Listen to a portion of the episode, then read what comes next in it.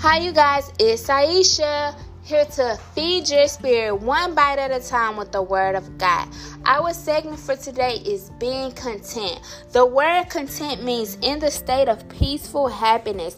You guys, we have to get to a point of our lives where we are content with the very things that God has given us. It's the things that you know you could not have gotten no other way but through God. The house that you live in, when your credit score was not up to par, you got approved. The vehicle that you drive, when you didn't make enough income, you got approved. The kids you have given birth to, when doctors said you would never be able to have kids, but God says yes. And in Philippians chapter 4, verse 11 and 12, Paul tells us, I am not saying this because I am in need, for I have learned to be content, whatever the circumstances. I know what it is to be in need, and I know what it is to have plenty.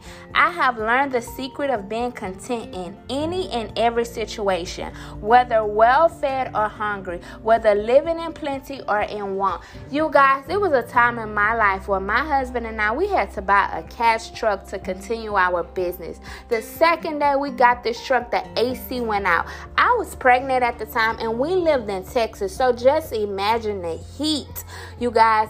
And on the seventh month of having that truck, everything fell apart. We were in need of another vehicle. I was one month away from having my daughter, and the Lord sent us to a dealership, and we did not know we was going to walk away with the vehicle that the Lord blessed us with. We went from a 1991 to a 2011, you guys. It was nothing but God's favor that placed us in that vehicle. Even the owner of the dealership said there's no way they can walk away with this vehicle. We had three repos, you guys, but God said yes to us. And he has said the same thing to you guys.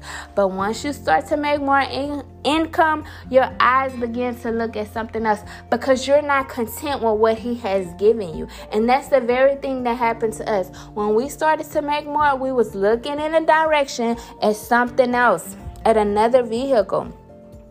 Reality set in when we went to a gas station and they had this man that was on a bicycle. On my way walking out, my husband was in the truck with our daughter, and this man said, You have a nice truck. He was on a bicycle, and that's when reality set in that man, I'm not on a bicycle. I have a vehicle. He wished he had what I had.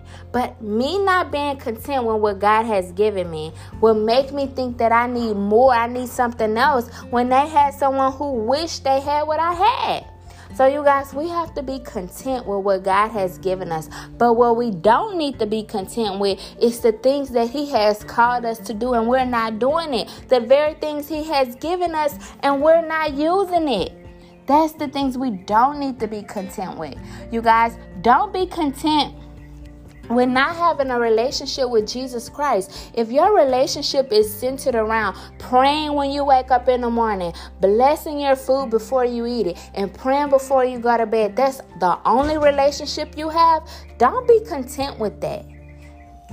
In Luke chapter 11, verse 9 through 13, it tells us, So I say to you, ask and it will be given Seek and you will find. Knock and the doors will be open to you. For everyone who asks receives. The one who seeks finds. And the one who knocks, the door will be open. Which of you fathers, if your sons ask for a fish, will give him a snake? Or if he asks for an egg, will give him a scorpion? If you then, though you are evil, know how to give good gifts, to your children, how much more will your Father in heaven give the Holy Spirit to those who ask Him? So the Lord is telling us this is Jesus speaking. He said, if you ask for a relationship, if you ask for the Holy Spirit, I will give it. It's the promise.